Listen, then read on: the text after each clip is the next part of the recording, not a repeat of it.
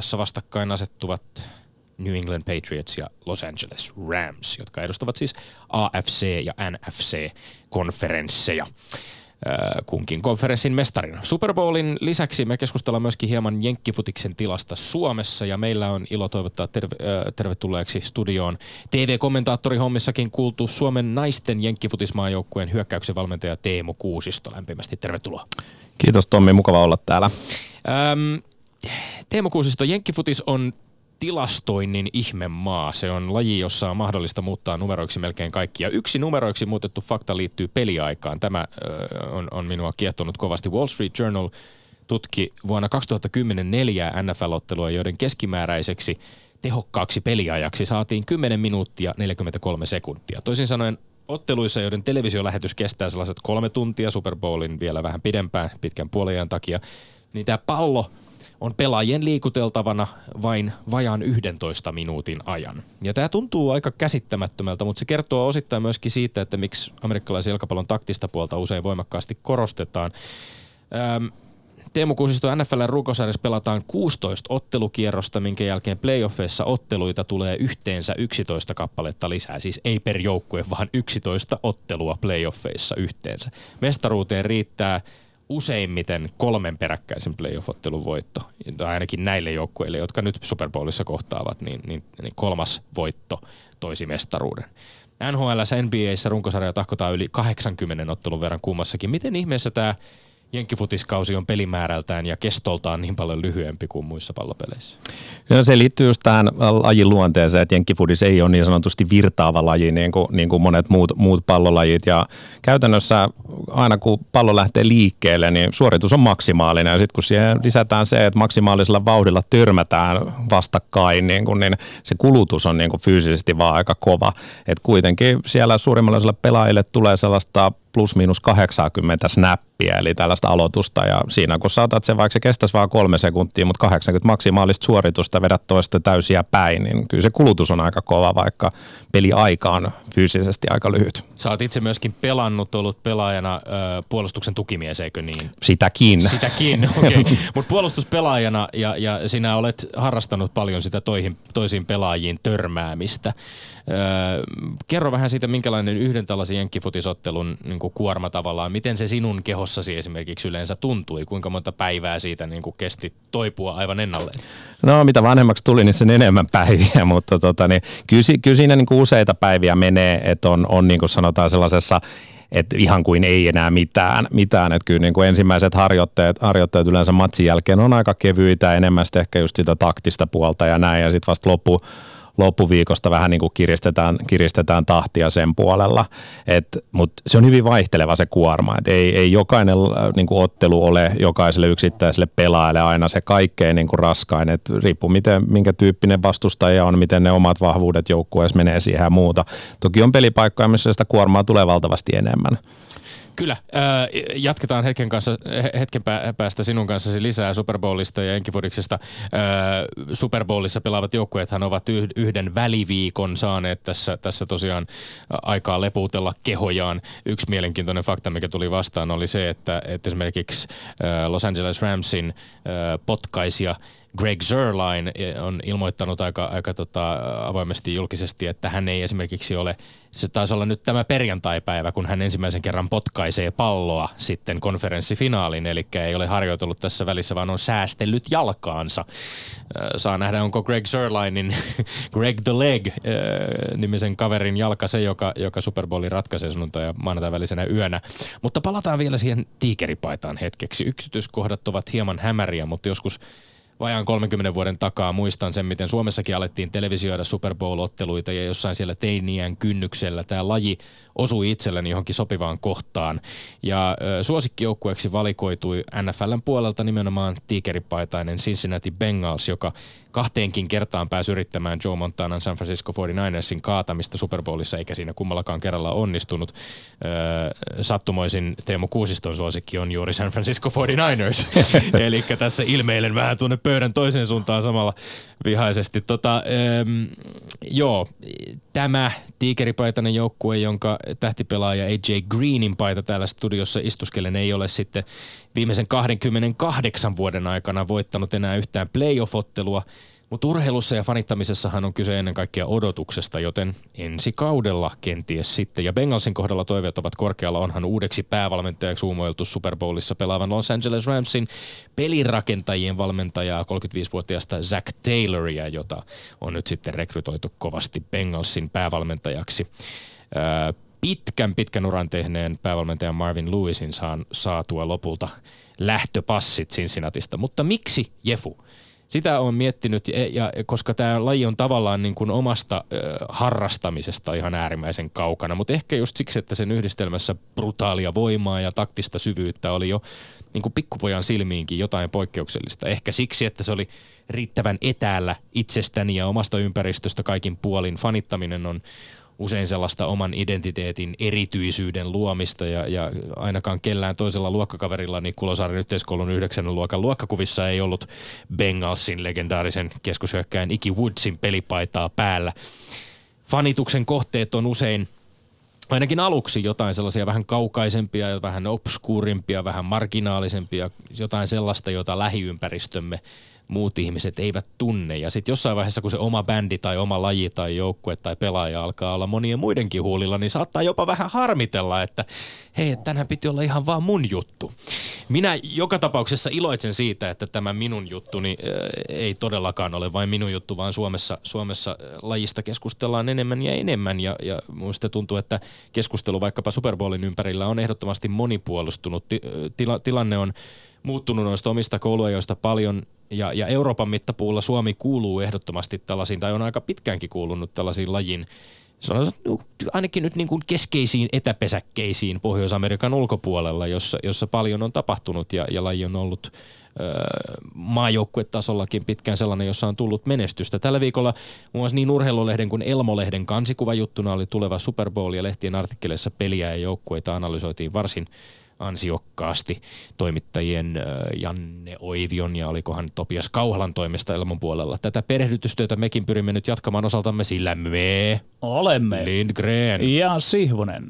Eikä meillä ole vatkulia suussa sillä tavalla, ettemme kykenisi jälleen kokeellisen urheilupuheen asiaa edistämään. Eli toisin sanoen ilmaisten emme ole urheilupuheen salvukukkoja.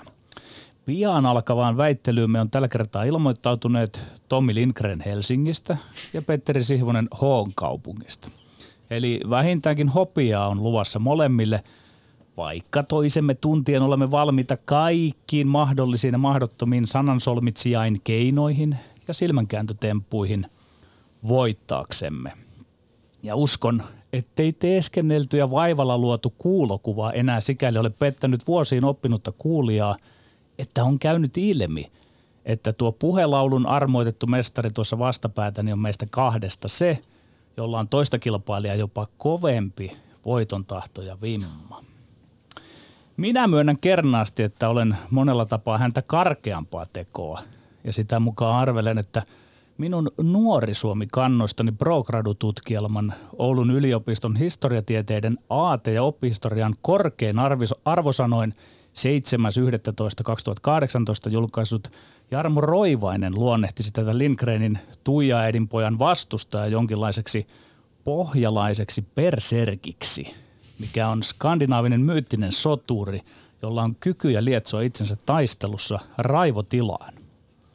Senkin myönnän, kun olen alkanut tässä nyt myönnytyksiä tekemään, etten millään aikoinaan olisi itse siviiliminänäni kyennyt panemaan asioihin vauhtia sillä keinon, mitä tein siinä kuuluisessa jääkiekkoliiton tiedotustilaisuudessa Kalervo Kummolaa vastaan, kun hän julkaisi Doug Sedenin päävalmentajasopimuksen Leijoniin. Minuun oli kaivettava itsestäni esiin se pohjalainen perserkki siinä rautakansleria vastaan.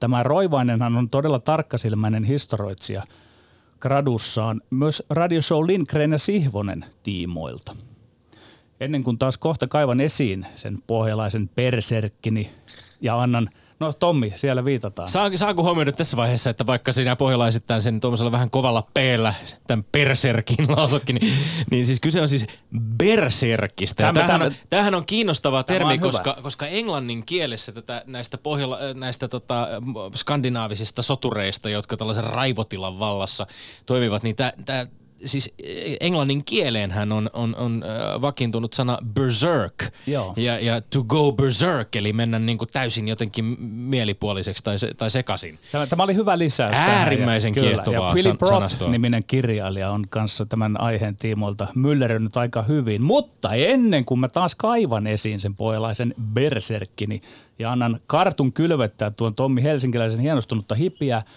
otan väittelylle eräänlaisena piipunavajana suoran sitaatin mainitusta Roivaisen gradusta. Sitaatti. Lähteestä Lindgren ja Sihvonen ohjelma on hieman viihteellinen, jonka isoin anti tähän tutkimukseen on Sihvosen alkujuonnoissa. Ohjelmassa väitellään eri urheiluilmiöistä Petteri Sihvosen ja muusikko Tommi Lindgrenin asettuessa puoltamaan eri väitteitä. Pääasiassa tämän tutkimuksen kannalta ja yleensäkin laajemmassa katsannossa on näiden väitteiden sisältö argumentteineen. Eli se, onko Sihvonen oikeasti sitä mieltä, mitä tässä ohjelmassa väittää, ei ole niin oleellista. Tosin olen hyväksynyt nämä Sihvosen puheet tutkimukseen Sihvosen aidoiksi totuuksiksi, jos ne ovat olleet linjassa hänen muun tuotantonsa kanssa. Syy näiden Lindgren ja Sihvonen ohjelmissa Sihvosen kautta tulleiden mielipiteiden epäilemiseen on se, että ohjelman formaatista johtuen erilaiset väitteet urheilusta käydään niin, että molemmat puolustavat toista puolta asiasta. Näin Siivosen mielipiteeksi on voinut valikoitua kanta, joka ei ainakaan täysin ole hänen omaansa. Silti jokaisessa lähteessä piilee historioitsija Jorma Kalelan mukaan tulkintoja ohjaavia piirteitä, joiden paljastaminen kuuluu historian tutkijan tehtäviin. No, ei auta. Me ryhdymme täällä nyt jälleen vaivojamme ja voimiamme säästämättä tuottamaan materiaalia näille historian tutkijoille. Alkamassa oleva väittely liittyy väittelysarjaan, jossa minä olen tappiolla tällä hetkellä lukemin 14.9. Mutta neuvonantajieni Jyrki Teinen Keijo SN mukaan tässä ei ole tarvis pötkiä pakoon, vaan tuuli on kääntymässä tiimimme toivomalla tavalla. Ja tuolla jo kilpakumppani tuijotteleekin jotain tuijottaakseen, kun minä avaan täällä kuoren. Väitteet. Yksi. Jääkeikon SM-liigan ottelumäärään ei ole luvassa muutoksia ensi kaudeksi, vaikka niin liikajoukkueiden valmentajien enemmistö kuin pelaajayhdistyksen toiminnanjohtaja Jarmo Saarella ovat pelimäärien vähentämisen kannalla. Pelataanko liikassa liikaa, kyllä vai ei? Kaksi. Kilpasoutaja Joel Naukkanen on eri teknisin konstein elänyt jo 500 vuorokautta vähähappista elämää. Ja edessä on vielä 17 kuukautta lisää, kun hän valmistautuu Tokion olympialaisiin. Meneekö tällainen toiminta jo liian pitkälle huippurheilussa, kyllä vai ei? Ja kolme. NFL-liikan mestaruusottelu Super Bowlin sisälle ja ympärille on kutoutunut valtava ur- ulkourheilullinen show. Onko Super Bowlin kokonaisuus karannut jo liian kauas itse urheilutapahtumasta? Kyllä vai ei? Ja Tiuku repii tutut 180 sekuntia per väite ja kolmen väittelyerän jälkeen suun annetaan lahjomattomalle tuomarille Teemu Kuusistolle. Pöytä on katettu, eikä tämä ole mikään riisitautisten lamputtomien lampunpöytien näyttely, vaan tiukka urheiluaiheinen väittely. Oletko valmis, Tommi? Äärimmäisen. Hyvä. Täältä alkaa tulla. Ensimmäinen väite. Jääkiekon SM-liigan ottelumäärään ei ole luvassa muutoksia ensi kaudeksi, vaikka niin liikajoukkueiden valmentajien enemmistö kuin pelaajayhdistyksen toiminnanjohtaja Jarmo Saarella ovat pelimäärien vähentämisen kannalla. Pelataanko liikaa, liikassa liikaa, kyllä vai ei? Ei liigassa, ei pelata liikaa, eli ei meillä ole liikaa liigaa, vaikka joskus tuntuukin, että liigaa on liikaa. Minä kääntäisin tässä ennen kaikkea katseen pelaajiin, jotka peliä pelaavat ja joiden mielipide on kaikkein tärkein. Kaksi vuotta sitten tehdyssä pelaajayhdistyksen kyselyssä vain 24 prosenttia vastanneista liigapelaajista oli ottelumäärän vähentämisen kannalla. Alle neljäsosa. 60 runkosarjaottelun määrä ei ole liian suuri, ja jos joukkueita, ainakaan jos joukkueita on sen verran kuin niitä nyt on. Jos liigajoukkueiden määrää ei selvästi pienennetä, ei ole mun mielestä myöskään tarvetta vähentää ottelumääriä. Itse asiassa tilanteessa, jossa moni liigaseura painii taloudellisten vaikeuksien kanssa, olisi aika raju siirto tiputtaa ottelumäärää vaikkapa lähemmäs 50, jolloin seuroilta lähtisi merkittävä osa vuoden lipputulopottia. Mä kannatan pelaajien äänen kuuntelemista, ja se ääni sanoo aivan selvästi, että nykyinen pelimäärä on ok. Kyllä liikassa pelataan liikaa runkosarjan pelejä. 60 on on liikaa. Sillä pitää, siitä pitäisi ottaa pois neljästä kahdeksaan matsia. Ehkä neljä riittäisi. Mä perustelen sitä sillä, että vähempi on enempi pelaajille, valmentajille, seuran markkinoille ja eritoten yleisölle. Ekaksi, pelaajat pääsevät parempaan levon, harjoittelun ja pelaamisen suhteeseen, mikä kehittää heitä enemmän. Tokaksi, valmentajat pääsevät helpommin kiinni siihen, että saavat valmistettua joukkueensa paremmin joka matsi. Kolmanneksi, markkinoinnissa on aikaa luoda suurempia merkityksiä per ottelutapahtuma. Ja neljänneksi, homma ei ole liian raskas kuluttajan kukkarolle, mikä johtaa siihen, että niihin peleihin, jotka sitten jäävät pelattavaksi katsojia, tulee paikalle mitä varmimmin. Ja kun tätä neljän kohdan yhtälöä ymmärtää syvällisesti, tajua, että syntyy myös kohta viisi. Myös seura saa haluamansa taloustuloksen ja ylikin näistä vähemmistä peleistä. Ahaa, sä oot jo laskenut sen, että se on ihan t- selvää näin. Että ei esimerkiksi Mä, tulta mä, mä uskon, tila- Ruotsissa tätä toteutetaan ja se on toteutettavissa myös Suomessa, että markkinoidaan Niin. huolellisemmin, on aikaa ja pelataan vähemmin ja kyllä se talous pyörii siellä aika hyvin. Niin, mä on siinä käsityksessä, että lipputulot ovat aika merkittävä tulolähde ja ihan selvästikin sit, se tulolähde tulisi tarkasti. pienentymään. Mutta ei, Maikkarin jutusta ja mielenkiintoista, että nostit esiin Ruotsi, koska Maikkarin jutussa, jossa tästä kerrottiin, niin nostettiin esiin Ruotsi ja Sveitsi, mm. joiden kiekkoliigoissa pelataan 52 ja 50 ottelua, mutta eihän nämä sarjat ole suoraan verta- vertailukelpoisia. tietenkään Kummassakaan ei ole ensinnäkään yhtä paljon joukkueita kuin SM-liigassa. Ruotsissa on 14, Sveitsissä 12. Ja jos oikeasti SM-liigan sarjan rakennetta halutaan lähteä rukkaamaan mielekkäämmäksi, niin kannattaisi aloittaa suljetusarjan avaamisesta. Tämä on eri. Joukkueen määrän pienentämisestä. Olet oikeassa, mutta se on eri keskustelu. Joukkueen määrän pienentäminen ei ole eri keskustelu tähän liittyen, kun puhutaan pelimääristä. E- e- Ja ehkä esimerkiksi sarjan aloittamisesta niin kovan varhaisemmassa takana. vaiheessa. Mm. Tämä sarjahan voitaisiin aloittaa jo varhaisemmin kuin joskus siellä syyskuun Mutta sinulla tuntui välissä. Tomi pää, pääargumentti olevan se, että pelaajat ovat tahtoneet, että säilytetään näin. Ja, tuota, ja mi- minä en sille anna niin kovin arvoa, että sen takia Niin, on olemassa et- et näitä anna, johtajia anna- ja ei järjestöjä, niin, jotka pelaajayhdist- ajattelevat vähän niin kuin laajemmin sitä. Pelaaja Niin, ajattelee tuntuvat- nopeasti, että mieluummin minä pelaan kuin harjoittelen. Pelaaja ja niin yhdistyksen toiminnanjohtaja Jarmo Saarela ja varapuheenjohtaja Teemu Ramstedt tuntuvat niin kuin tietävän paremmin, mitä pelaajat haluavat kuin pelaajat itse, No, heidän jotka ovat työnsä on tavallaan kyselyynsä, miettiä että- sitä ja pohtia. Että ei, ei, ei, tätä, niin kuin, ei tämä voi mennä niin, että pelaajilta kysytään ja sitten mennään sitä varten, vaan sitä varten on pe-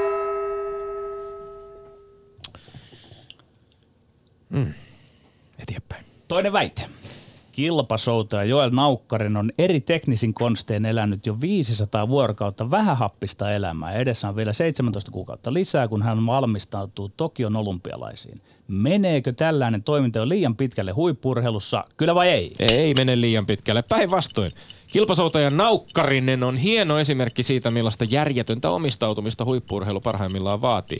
Ja sääntöjen sallimissa puitteissa se selvästikin vaatii Naukkarisen mielestä vähähappisten olosuhteiden luomista Kuopioon, joka sijaitsee valitettavan lähellä merenpintaa. Onko tämä niin sanotusti hullua? On varmasti kenen tahansa ei huippurheilijan näkökulmasta, mutta minä ihailen Naukkarisen kykyä asettaa tavoitteensa eli menestyksen Tokion olympialaisissa kaiken muun edelle. Tällaista monomaniaa huippuurheilu on. Sitä paitsi Naukkarin on vielä kaiken lisäksi pystynyt yhdistämään harjoitteluunsa lääketieteen opinnot Itä-Suomen yliopistossa ja vielä mitä ilmeisimmin toimivan parisuhteenkin. Mä nostan hattua. Kyllä se menee yli. Minä jos kuka ymmärrän, että urheilun tärkeä ulottuvuus on viedä asioita aivan äärimmille. Mutta hei, liika on liikaa. Ei sen pidä olla niin, että urheilija on teknisessä laitteessa kiinni, kun hän vaikkapa opiskelee. Lukee kirjaa urheilemisessa ohessa. Nämä näin jossain ku- semmoisen kuvan jo Naukkarisesta. Tekniset apulaitteet ovat usein osa urheilua, mutta ei niin, että urheileminen tavallaan vie koko vuorokauden läpeensä. Urheilun idea on urheilun ja ei-urheilun mielekkäässä vaihtelevuudessa vuorokauden sisällä. Naamarit naamalla 12-14 tuntia on urheilun pakottamista. Mä korostan, että tämä on mun mielipiteeni. Ei mulla tähän vyöryttää mitään faktaa. Ja Naukkarinen saa toki tehdä niin kuin tahtoo. Ongelmallista tässä on se, että tämä on myös olympiakomitean ajama rakenteellinen juttu.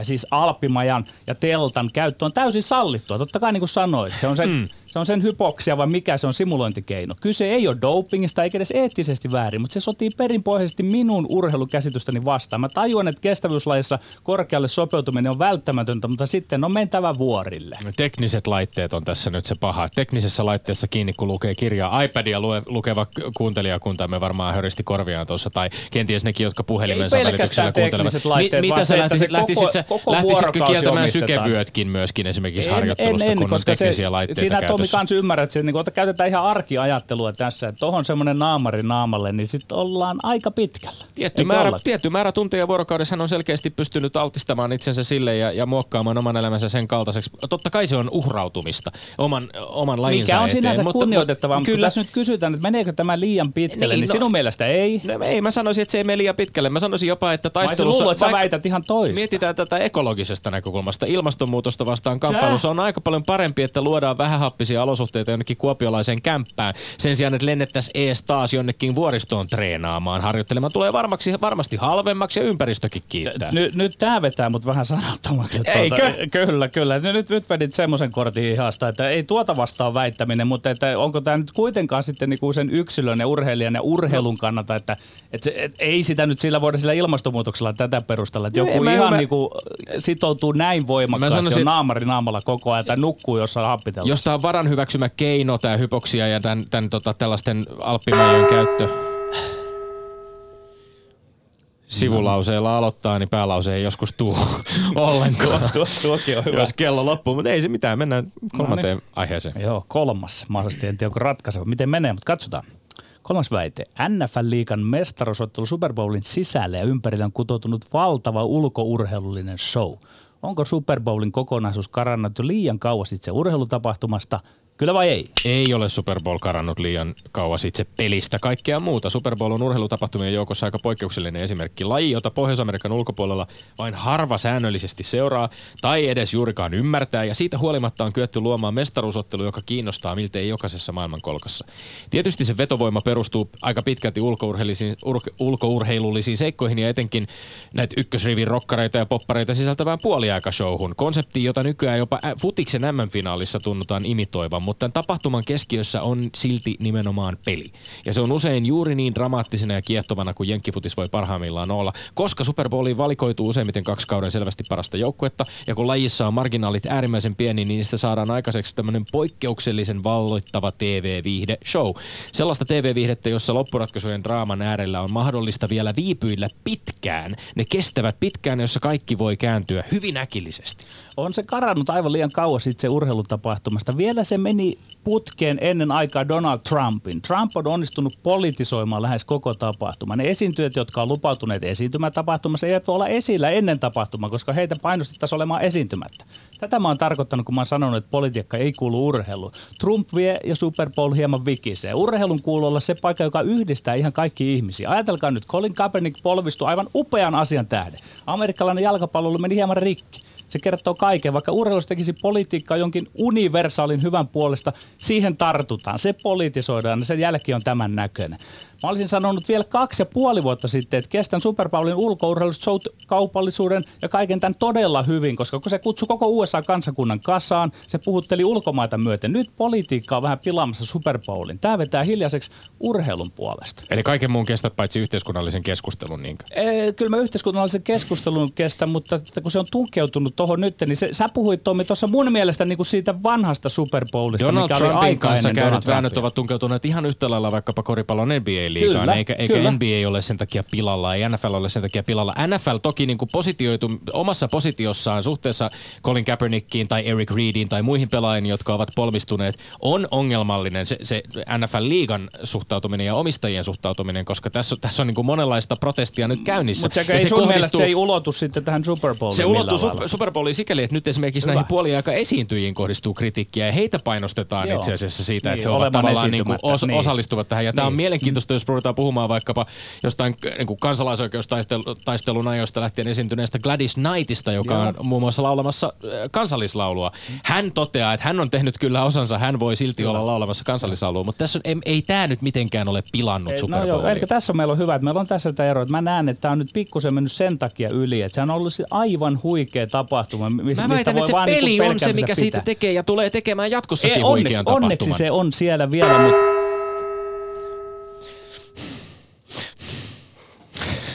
tuahtelut päälle ja katsotaan kohta, mitä Teemu Kuusisto tästä kaikesta oikein on mieltä. Ylepuheessa Lindgren ja Sihvonen.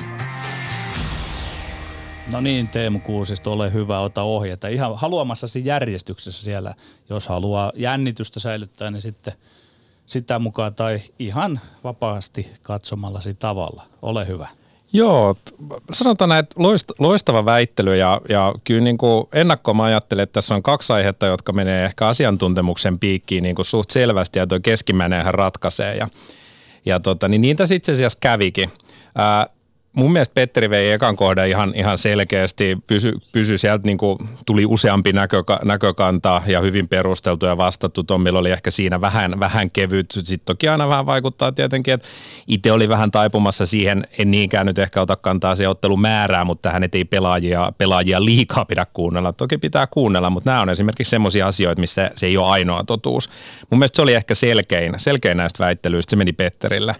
Ää, Tämä viimeinen sitten, sitten niin, tota, niin, niin mä ajattelin, että tämä on selvä, selvästi Tommi Heini, mutta mä tykkäsin kyllä tuosta Petterin poliittisesta vedosta, se oli, se oli loistava, mutta Tommi kontrasi sen niin hyvin, että nyt me puhutaan kuitenkin vain yhdestä, yhdestä ottelusta tästä viimeisimmästä. Trumpin efekti on ollut aika raju monessa muussakin keskustelussa, keskustelussa ja näin, niin kyllä, kyllä niin kuin se oli, se oli sit, ei ehkä yhtä selvästi kuin ykkönen, mutta se meni kuitenkin Tommille. Yksi yksi. Eli väliin, väliin nopeasti, ennen kuin mennään siihen ratkaisevaan, voidaan pitää jännitystä yllä vielä ihan hetken aikaa. Tekee mieli kysyä äh, tavallaan vähän niin kuin tämän oman, oman argumenttini äh, viitoittamalla tiellä, että voisiko se kuitenkin olla niin, että et, et, et jollain tapaa vaikka kyse on vihkiytymättömälle katsojalle aika hankalasta lajista, siis kaikkien nyanssien osalta, niin sitten kuitenkin se perusperiaate siinä on aika yksinkertainen ja, ja ne ratkaisevat äh, maalintekotilanteet, jotka pelin loppupuolella tapahtuu, joku viime hetken touchdown tai viime hetken dramaattinen äh, tilanne, jota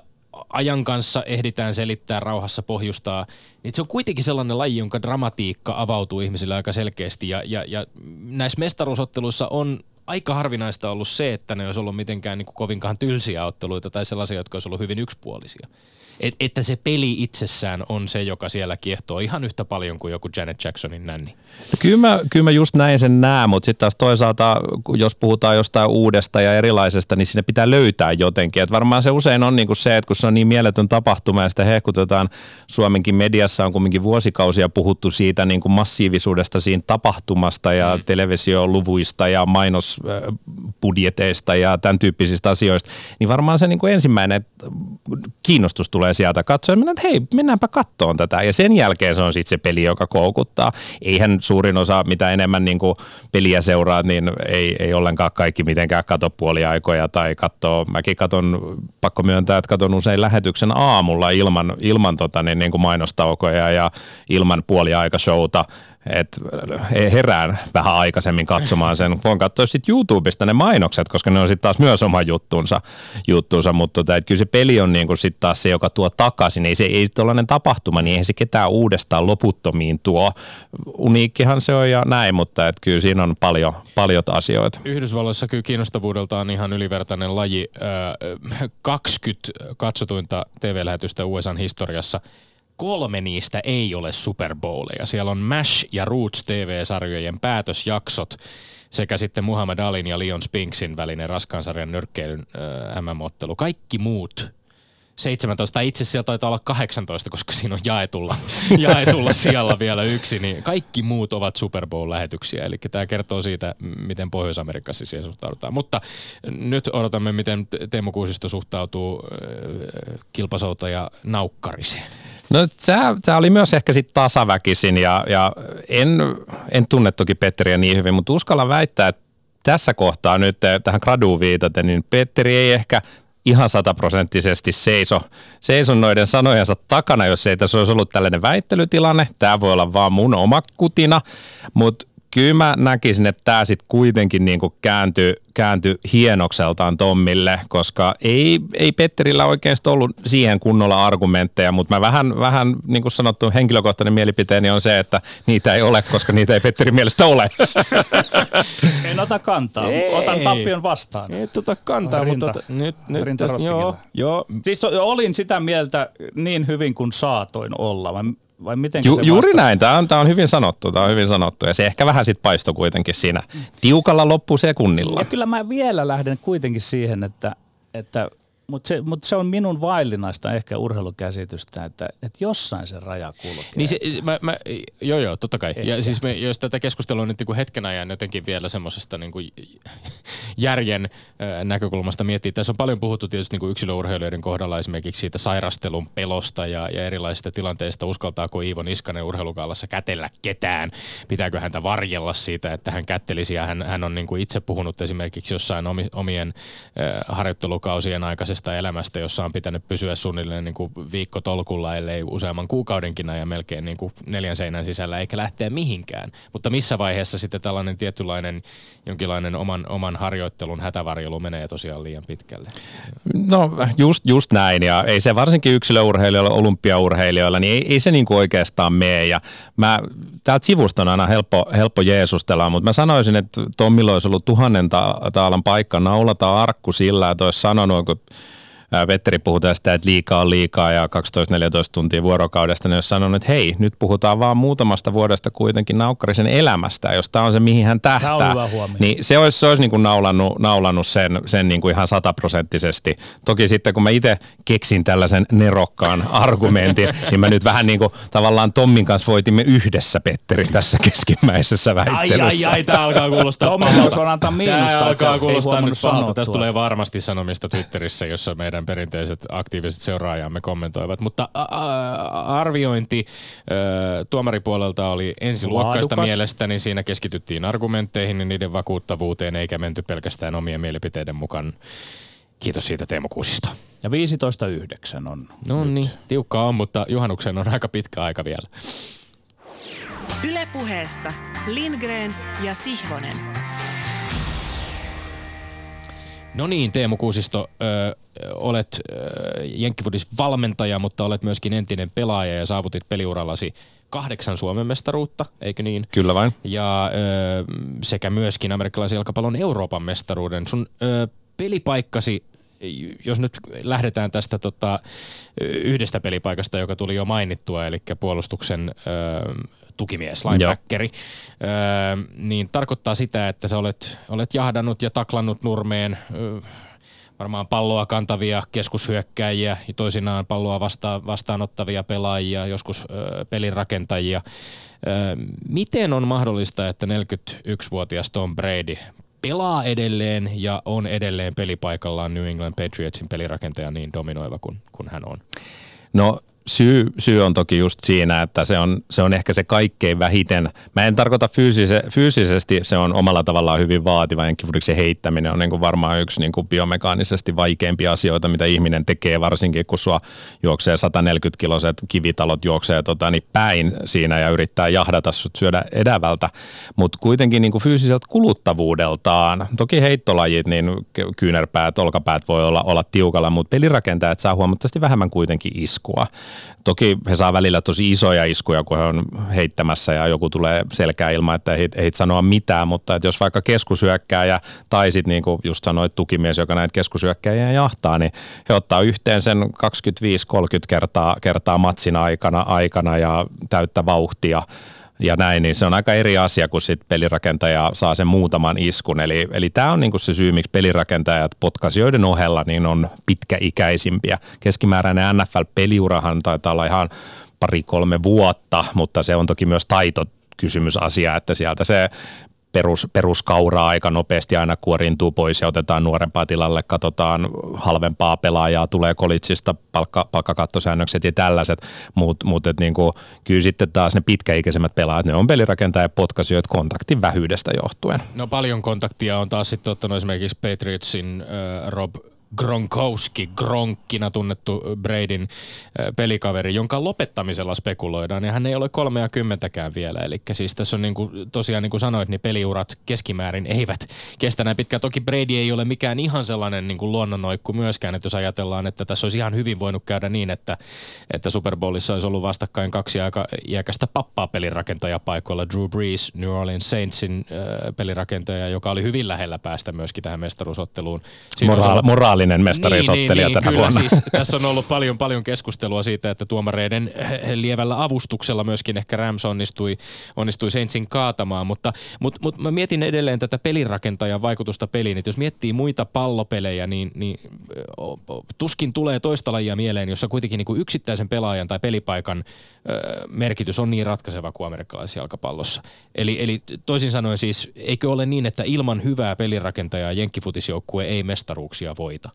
Juuri näin. Että on yksittäisiä esimerkkejä siitä, että tällaisella ehkä jenkit käyttää termiä game manager niin kuin pelirakentajana, niin jos on ollut ihan huippupuolustus, niin on, on voitu pärjätä, pärjätä mutta ei, ei se, kyllä se vaatii sen hyvän pelirakentajan. Että kyllä, se, kyllä se on näin, että jos sulla ei ole hyvää pelirakentajaa, niin sä etsit sellaista. Että kyllä se on, vaikka joukkuelajina pelirakentaja ei yksin tee yhtään mitään. Jenkkifudis on niin kuin joukkuelaji ihan niin kuin viimeiseen, viimeiseen taktiseen ja henkiseen piirtoon asti, mutta silti kyllä yksittäisenä pelaajana – sanotaan pelipaikkana hyökkäyksen linjan mä nostaisin niin kuin tärkeimmäksi elementiksi, mutta yksittäisenä pelaajana pelirakentajan, kyllä se näin vaan menee. Eli jos nyt vielä vähän lajiin vihkiytymättömille kertoo, että jos hyökkäyksen linjan nostat, nostat merkittäväksi, niin siinä puhutaan niistä kavereista, jotka pyrkivät nimenomaan antamaan sille pelirakentajalle aikaa tai hyökkäykselle Kyllä. aikaa ylipäänsä. He, hyökkäyksessä he suojelevat pelirakentajaa, jotta hänellä on aikaa heittää ja niin kuin sanottu, niin kuka tahansa voi kuvitella, että jossain seistä rauhassa useamman sekunnin ja heittää palloa, se on helpompaa kuin juoksen samalla jotain tota, niin 120 kilosta sprinteriä tai 150 kilosta tuota, niin mörköä pakoon, niin kyllä se on aika paljon helpompaa. Ja sitten taas vastaavasti juoksupelissä keskusyökkäjät on usein niitä tähtiä isoissa otsikoissa, mutta jos sulla ei ole tilaa juosta, jos ne samat möröt siinä seisoskelee, seisoskelee sun edessä, niin kyllä siinä saa olla aika vikkelä, että pääsee yksin niitä karkoon. Hyökkäyksen linja harvemmin on otsikoissa, mutta, mutta on, on kyllä niin kuin lajin sisällä äärimmäisen arvostettu pelipaikka. Jos tarkasti Teemu Kuusisto kuuntelin, sinua käytit sanaa taito tuossa, kun pohdiskelit sitä, että kuinka pitkiä nämä urat ovat ja muuta, niin ää, mitä on lajitaito jenkkifutiksessa? Ja anna esimerkkejä vaikka niin kuin vähän pelipaikkakohtaisesti. No ne on, ne on tosi moninaisia. Et, et jenkkifudis on siitä mielenkiintoinen laji, että et jos mä vähän lähden vertaamaan niin kuin vaikka jääkiekko tai, tai tota niin, sokkeri, perinteisempi eurooppalainen jalkapallo, niin aika hankala on nousta huipulle kaksikymppisenä, jos et sä oikeasti ole sitä tehnyt. Mutta mä, mä niin kuin liittäisin sen siihen, että, että luistelu ei ole ihmiselle ehkä niin luontaista – kuin juokseminen. Sitten taas jalkapallossa on toki paljon juoksemista, mutta ei se pallon potkiminen ole niin luontaista. Että jos kaksikymppiselle kaverille annetaan pallo jalkaan, niin ei, ei se nyt sieltä yhtäkkiä synny. Jenkkifudis, vaikka se on äärimmäisen tekninen, ja taitolaji myös sitten niin pitää ymmärtää sitä taktiikkaa pelaajana, osata lukea ja reagoida tilanteisiin oikein, niin ne tekniikat on sitten taas kuitenkin, jos nyt otetaan se pallon pois heittäminen sieltä, sieltä niin kuin, että otetaan se pois, se, se, se ei ole ehkä helppoa, mutta, mutta toista päin juokseminen, niin se on, se on tekniikkaa omalta osaltaan, mutta se on tahtoa ja kyllä niin kuin juokseminen on luontaisempaa, töniminen, repiminen, tämän tyyppiset asiat, ne on luontaisempia ihmisille. Jenkkifudis on sellainen laji, missä ihan, ihan niin kuin NFL-tasolla, niin – jopa nyt viime vuosina on menty jopa niin pitkälle, että, että tota niin oikeasti ennen jenkkifudista pelaamattomat pelaajat niin kuin Euroopasta tai muualta maailmasta, esimerkiksi Australiasta ja muuta, niin on päässyt jenkkifudisjoukkueeseen mukaan. On huippuurheilijoita, ihan niin kuin olympiatason urheilijoita ja sillä niin kuin urheilullisuudella pääsee.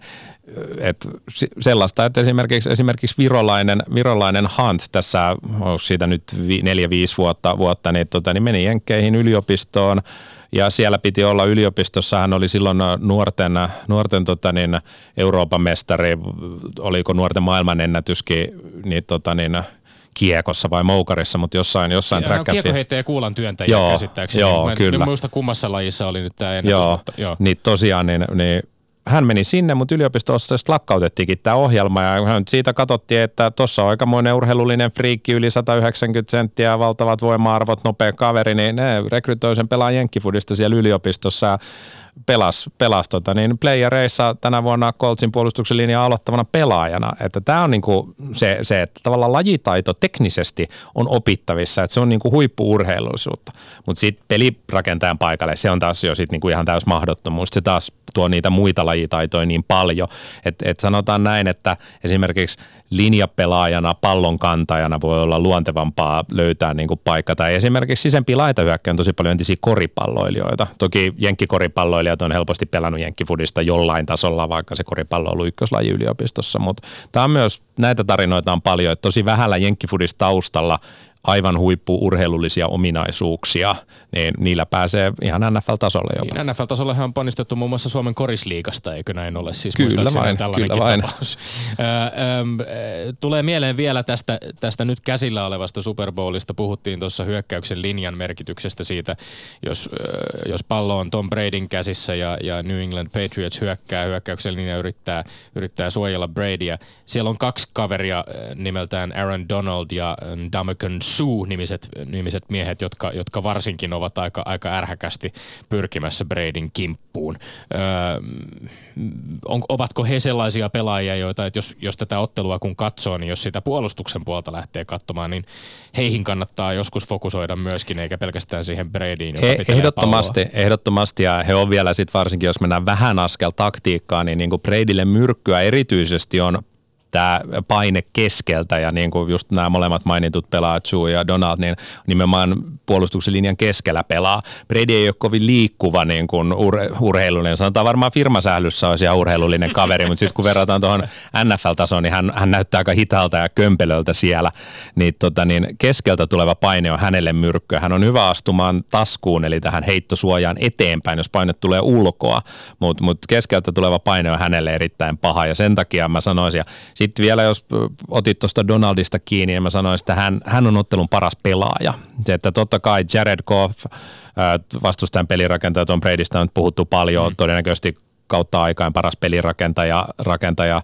Se on toki keskustelu käynnissä, mutta alkaa moni siihen taipua.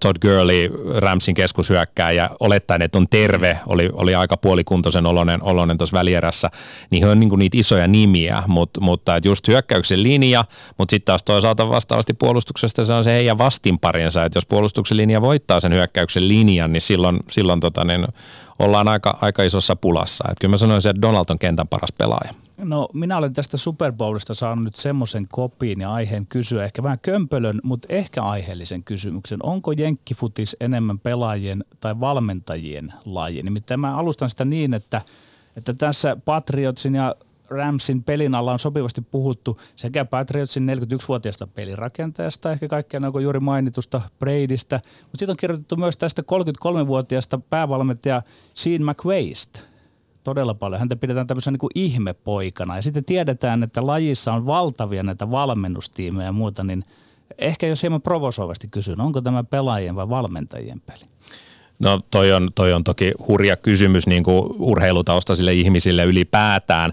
Päätään mä sanoisin, että tietyllä tavalla äh, jenkkifudis on varmaan moneen lajiin verrattuna enemmän valmentajien peli, mutta on mikä tahansa laji siellä kentän viivojen sisällä ne kat- kamppailut käydään. Et valmentajat oli kuinka huippuja tahansa, niin usein, usein sen ehkä vähän fraasi, mutta kyllä se on niin kuin ihan paikkaansa pitävä asia on se, että heidän tehtävän saattaa pelaajat optimaaliseen paikkaan, hyödyntää omia taitoja ja tehdä niitä pelejä. Et Sean McVay on tässä esimerkiksi aivan ilmiömäisen hyvä, mutta ei, ei hän niin kuin kuitenkaan ilman niitä tee. Et sanotaan, että toi on niin raaka mylly, on menemättä nyt poliittisiin asioihin ja muihin, mutta että kyllä sieltä ne huiput niin kuin kuoriutuu molemmissa puolissa, puolissa esille, että sit ne parhaat joukkueet loppujen lopuksi saa ne parhaat valmentajat, jolloin se on sitä kautta se niin kuin loppu, loppusumma on, on mitä on. Et enemmän kuin monet lajit ehkä palloilulajeista, nimenomaan sillä taktisella puolella, henkinen puoli ja joukkueen rakentaminen, nehän on ihan yhtäläisiä missä tahansa palloilu- tai joukkuelajissa ylipäätään. Mutta tota, niin viime kädessä on pelaajien laji kuitenkin. Ja ehkä, niin, mm. sanomaton. Ei, ei mä mietin vaan tätä, että tätä on kovasti, kovasti pyritty vähän niin kuin lanseeraamaan tämmöisenä niin kuin, äh, uusi sukupolvi, nuoruus vastaan kokemus, joka tietysti pohjautuu siihen, että Patriotsin päävalmentaja Bill Belichick, 66-vuotias Tom Brady, 41V vastaan sitten tosiaan Sean McVay päävalmentajana toisella puolella 33 ja, ja 24-vuotias pelirakentaja äh, Jared Goff. Äh, mutta totuushan ei ole ihan niin yksinkertainen myöskin, koska jos ajatellaan vaikkapa siellä on äh, Sean McVayn puolustuksen valmentajana on, on taas sitten Wade Phillips, 71-vuotias lajin äh, veteraani äh, Dallas Cowboysin päävalmentajana toimi muun muassa aikanaan, eikö, eikö niin? Ja et, et siis niin tämä valmentajien kokonaisuus ja se joukko, joka, joka itse asiassa valmennuksen tekee, niin, niin siihen kuuluu muitakin, muitakin kuin pelkästään tämä päävalmentaja. Juuri näin, että Jenkkifudiksessahan valtavat valmennustiimit ja ei ne ole mitenkään kiven hakattuja ne roolit, roolit että vaikka sun nimikin olisi päävalmentaja, hyökkäyksen koordinaattori, puolustuksen koordinaattori, jonkun tietyn pelipaikan valmentaja, niin sitten ne joukkueet roolit, roolit niin kuin joukkueiden sisällä vaihtelee valtavasti. On tällaisia vähän niin kuin GM-tyyppisiä päävalmentajia, jotka ei niinkään paljon ota siihen pelikutsumiseen kantaa esimerkiksi, mutta sitten Sean McVay esimerkiksi kutsuu Ramsin, Ramsin hyökkäyksen pelejä. Ja tämä vaihtelee paljon ja se on ihan joukkuekohtaista, mutta yksi ensimmäisiä asioita, mitä Sean McVay tultuaan päävalmentajaksi teki, niin oli palkkas nimenomaan Philipsin saadakseen sen niin kuin vastavoiman sieltä, sieltä ja pelaajien, pelaajien niin kuin kunnioitus, saadakseen sitä kokemusta. Siellä on paljon myös niin kuin, äh, Jenkkifudisjoukkueessa on vielä sit sillä henkilöstöpuolella niin kuin GM ja scoutteja ja tämmöisiä, että ne roolit voi todella vaihdella sen joukkueen sisällä paljonkin olla eroja. Niin, tässä on omistajapuolikin tu- tulee väistämättä esiin. Ramsin, Ramsin omistajan Stan Kronkin nimi on, on monille eurooppalaisille jalkapallon ystäville myöskin tuttu. Mieshän, mieshän siis on tosiaan Arsenalin pääomistaja, valioliikajoukkueen Arsenalin pääomistaja esimerkiksi. Ja, ja, ja kyllä sekä seurajohto että sitten tämä valmennus on tosiaan onnistunut aikamoisen tempun tekemään, kun ovat kääntäneet joukkueen, joka voitti pari kautta sitten neljä ottelua Rams ja, ja Sean McVay heti toisella päävalmentajakaudellaan on nyt sitten nostanut tämän joukkueen mestaruuskandidaatiksi, mutta, mutta niin kuin se on aika kokonaisvaltainen ilmeisesti se prosessi ollut, että sinne on sekä laitettu niin kuin rahaa tiskiin ja hankittu keskeisille pelipaikoille äärimmäisen hyviä pelaajia, mutta sitten onnistuttu myöskin tavallaan löytämään tämä, tämä uuden sukupolven airuena pidetty Sean McVay päävalmentaja. Kyllä joo, ja se on, Jenkkifudis on tosi pieniä marginaalien peli, peli, että siellä aika paljon puhutaan tällaisesta worst to first ajattelusta, kun on divisioona rakenne, rakenne niin kuin runkosarjassa, että ei ole mitenkään tavatonta, että usea, usea niin kuin viime vuonna div, oman divisioonansa hävinnyt joukkue voittaa sen, sen seuraavana vuonna. Loukkaantumista on valtava isossa roolissa, roolissa Jenkkifudiksessa. Mä en tarkoita siltä siltä, että välttämättä, että niitä olisi, niitä olisi poikkeuksellisen paljon. Ei toki, toki ihan kevyt laji ole, että kyllähän niitä tulee niin kuin monessakin lajissa, mutta mut sitten jos sulta menee avainpelipaikoilta loukkaantuu useampi pelaaja esimerkiksi, niin joku kau, niin kuin Super Bowliin veikattu joukkueen kausi voi olla saman tien siinä niin kuin taputeltu ennen kuin kausi edes alkaa. Loukkaantumisiin liittyen tekee mieli kyllä kysyä myöskin sellainen kysymys, että on yhtenä, yhtenä avainpelaajana Patriotsilla on puhuttu ennakoitu saattaa olla esimerkiksi Julian Edelman, joka on siis laitahyökkäjä, joka, joka viime vuonna Super Bowlissa ei pelannut, oli, oli äh, loukkaantuneena muistaakseni, kun Philadelphia vastaan Patriots pelas. Ja äh, kaveri äh, oli itse asiassa tällä kaudella neljä ensimmäistä ottelua sivussa, kun kärrysi kiellettyjen aineiden käytöstä. Ja NFLn käytäntö on näissä doping-asioissa, se on aika erikoinen. Liiga tai pelaajat ei oikeastaan millään lailla kommentoi, mistä on jääty kiinni. Sanktiot on niin kuin suoraan sanottuna aivan naurettavia. Yhden esimerkin voisi nostaa esiin Jalen Collins Atlanta Falconsista, joka jäi neljättä kertaa kiinni uransa aikana. Ja sai siitä siis poikkeuksellisen pitkän kymmenen ottelun pelikiellon kauden alusta. Tuleeko tätä nyt tällaisen niin kuin antidoping tai puhtaan urheilun näkökulmasta katsoa vähän sellaisten niin kuin tiettyjen filterien läpi tätä lajia tai, tai tämän liigan loppuottelua, jossa nämä joukkueet kohtavat? Mitä sä oot mieltä Teemu No Varmasti on se erilainen kuin ehkä mihin me Suomessa on totuttu, mutta sitten taas jos me katsotaan NHLääkin, niin on sielläkin aika erilaiset doping, doping-säännökset. Ää, usein noin myös noin, niin kuin NFL ei sitten taas noissa erottele, että siellä voi olla esimerkiksi ruohon polttamista. Että et tavallaan ne ei ole, ne ei ole aina, aina ihan niin kuin sellaisia, että kyllä sielläkin niin kuin dopingia valvotaan, mutta en mä nyt tässä jeesustelisi, että se olisi jotenkin niin kuin puhtain laji, mitä maa päällään kantaa, mutta tota, niin, ei se, se tosiaan niin kuin sanoit, kun he ei paljon sitä kommentoi, niin, niin ei liikaa eikä pelaajat, niin se on aika vaihtelevaa, että siellä ei ole hirveästi eroteltu, että käytät sä dopingia vai otat sä vähän pari hatsia. Yle puhe. Tekee mieli kysyä, että nyt kun aletaan katsomaan sitten Super Bowlia, niin ihan tämmöinen pelin katsomisen ohje, että niin kuin sanoit tuossa jo alussa, että pelin virta on erilaista kuin monessa muussa joukkopallopelissä, koska on erikseen tämä puolustus ja hyökkäys ja se lähtee aina niin kuin seisovasta tilanteesta, niin kummalla on enemmän aloitteet aina siinä ennen kuin se pallo liikahtaa?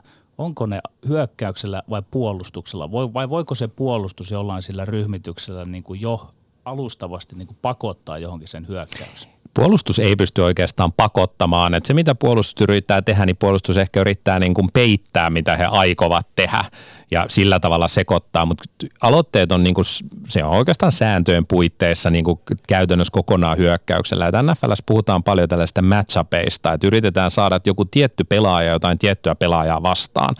Että et, niin puolustus taas sit yrittää saada ne omat parhaat pelaajansa tiettyjä pelaajia vastaan, jotka sopii parhaiten. Tämä on semmoinen asia, asia niin kuin mihin hyökkäyksellä on kumminkin paljon enemmän aseita. Puolustus voi yrittää peittää, mitä he tekevät. Sitten kun sä kysyit, että mitä kannattaa seurata, niin ehkä, ehkä lajia tuntemattomimmille, niin kannattaa yrittää vähän katsoa sitä, että mitä se hyökkäyksen linja, eli juuri, juuri se sentteri, joka antaa pallon siitä jalkojensa välistä ja hänen vieressä olevat muutamat isot kaverit, liikkuuko se eteenpäin vai taaksepäin? Jos liikkuu eteenpäin on juoksupeli, jos liikkuu taaksepäin on heittopeli.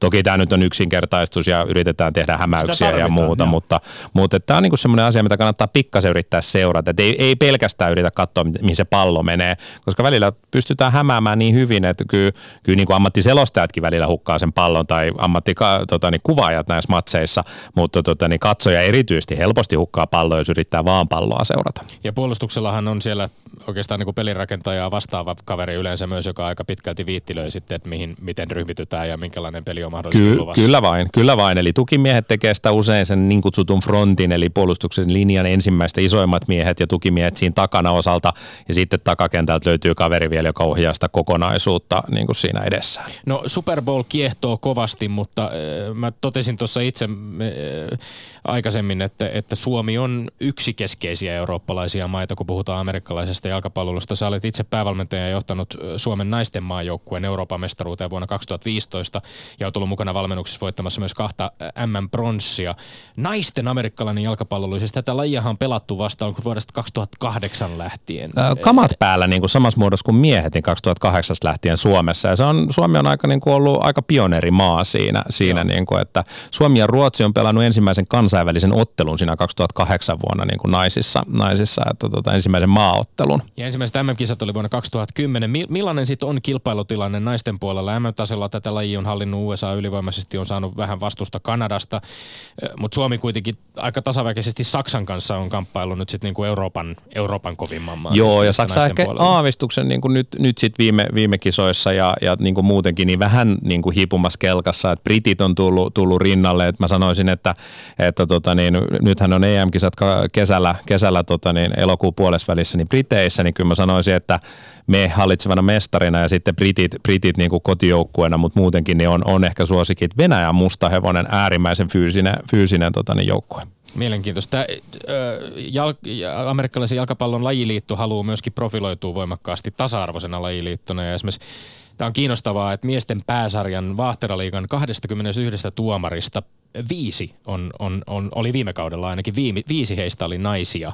Öö, ja vaikkapa Veikkausliigasta ja jääkiekon SM-liigassa odotellaan yhä ensimmäistä tällaista sukupuolimuurin murtajaa. Mm. NFLstähän löytyy myös ää, tota, niin, pari vuotta ollut ja tänä vuonna oli ensimmäinen playoffeissa puhaltanut niin naistuomari. Onko tämä esimerkki nyt sit siitä, että Jenkkifudis on myöskin onnistunut te- tekemään itsestään sellaisen lajin Suomessa, jossa, jossa löytyy paljon ammattitaitoista porukkaa ihan sukupuolen katsomatta? Varmasti on ja, ja tota, ehkä siinä on vähän se, että kun jenkkifudis nyt on sitten aika niin kuin mielikuvilta ehkä sellainen äärimiehinen laji, niin, niin sitten se taas sopii hyvin tähän, että naisia kiehtoo siinä ihan samat asiat kuin miehiä, että se taktisuuden ja aggressiivisuuden, fyysisyyden yhdistäminen, niin kyllä, kyllä se kiehtoo naisia ihan yhtä lailla. No mikä ero on? Lätkässä on pikkusen eroa, kun naiset pelaajat, miehet pelaavat. Onko jenkkifutiksessa sen suhteen eroa? Onko Naisilla on pienempi pallo. Se, se on aina se on siinä. siinä. Säännöt on, säännöt on täysin, täysin samat niin kuin ei miesten kanssa. Ei, ei, ei ole taklaamisessa mitään eroa. Joo, semmoinen tulee meille kysyä, että aika monet urheilumaat ovat alkaneet panostamaan naisurheiluun. No tässä katsonossa, mikä koko maailmassa tällä hetkellä on naisten jenkkifutiksen tilanne ja miten asemoisit, asemoisit sen Suomeen, Suomen sille kartalle ja voisiko ajatella, että tässä olisi yksi semmoinen tulevaisuuden laji meillä?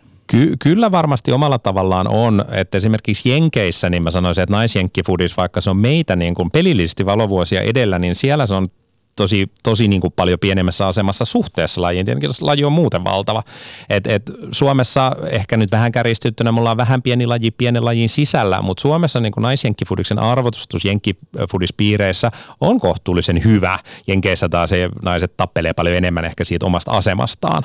Että tota, niin, kyllä mä sanoisin, että Suomella on niin kuin mahdollisuus ihan maailmankin mittakaavassa, mutta sitten taas toisaalta niin kuin, niin kuin tota, jenkkifudis on niin fyysistä niin kuin suorituskykyä vaativa laji, että ihan sama kuin Suomessa mikä tahansa palloilulaji, niin, niin, tota, niin massat on pienempiä, jolloin niin kuin mä nostin sen Venäjän esimerkiksi sieltä, niin sieltä tulee aika fyysinen joukkue, niin vaikka taito olisi kovempi, niin ne on menossa kovaa rinnalle ja pyrkii ohi. No. Toivottavasti ei vielä tänä vuonna. Omasta nuoruudesta nostin esiin tämän Bengalsien bongaamisesta. Tietysti aika nopeasti tuli kiinnitettyä huomiota myös siihen, että hetkinen tätä lajiahan pelataan Suomessakin ja jo 80-luvun loppupuolella kulosaarelaisena eh, East City Giants ja, ja toki sitten Roosters Helsingistä, Taftit ja muut joukkueet myöskin kiinnittivät huomioon. Me puhuttiin vähän tänne, kun olit saapumassa paikalle siitä, että, että miten saataisiin se kiinnostus myöskin suomalaisilla, jotka ovat äärimmäisen kiinnostuneita NFLstä, jopa yliopistojen jenkkifudiksesta. Miten se kiinnostus saataisiin siirtymään myöskin suomalaiseen kotimaiseen jenkkifudikseen? No kyllä mä näen sen, että se tulee just tota kautta, että se kiinnostus tulee, tulee niin kuin lajiin ensin ja sitten herätään siihen, että se tulee. Jenkkifudis vaatii resursseja ja sä sun on aika paljon helpompi lähteä vähän potkii palloa pihalle tai heittelee, heitteleen korista. Et jenkkifudis vaatii niin kuin useita pelaajia ja varusteet, jotta sitä niin kuin voi edes harrastella. Että se ei oikein sellainen pallottelu ja harrastelulaji, niin siinä menee oma aikansa, että niin kuin jenkkifudis kasvaa. Tasaisesti on koko ajan kasvettu, mutta aika laji, pieni laji ollaan vielä. Mutta se tietoisuus on just se juttu. Esimerkiksi Tanskassa, kun NFL rupesi pyöriin TV-ssä, niin silloin laji lähti nousuun. Jes, tähän on pakko meidän päättää. Lämmin kiitos vierailusta Temmo Kuusista. Kiitoksia. Super Bowlia odotellessa. Tommi Lindgrenin maineikkaat urheiluterveiset. Glenn Kamaralle huuhkajien keskikenttäpelaajalle, joka siirtyy neljä ja puolivuotisella sopimuksella Skotlannin liigan Rangersiin sinne Steven Gerrardin valmennettavaksi. Terveiset täältä ja onnittelut. Me olemme Lindgren ja Siivonen. Pysykää tyylikkään. Kansi kiinni. Kuulemiin.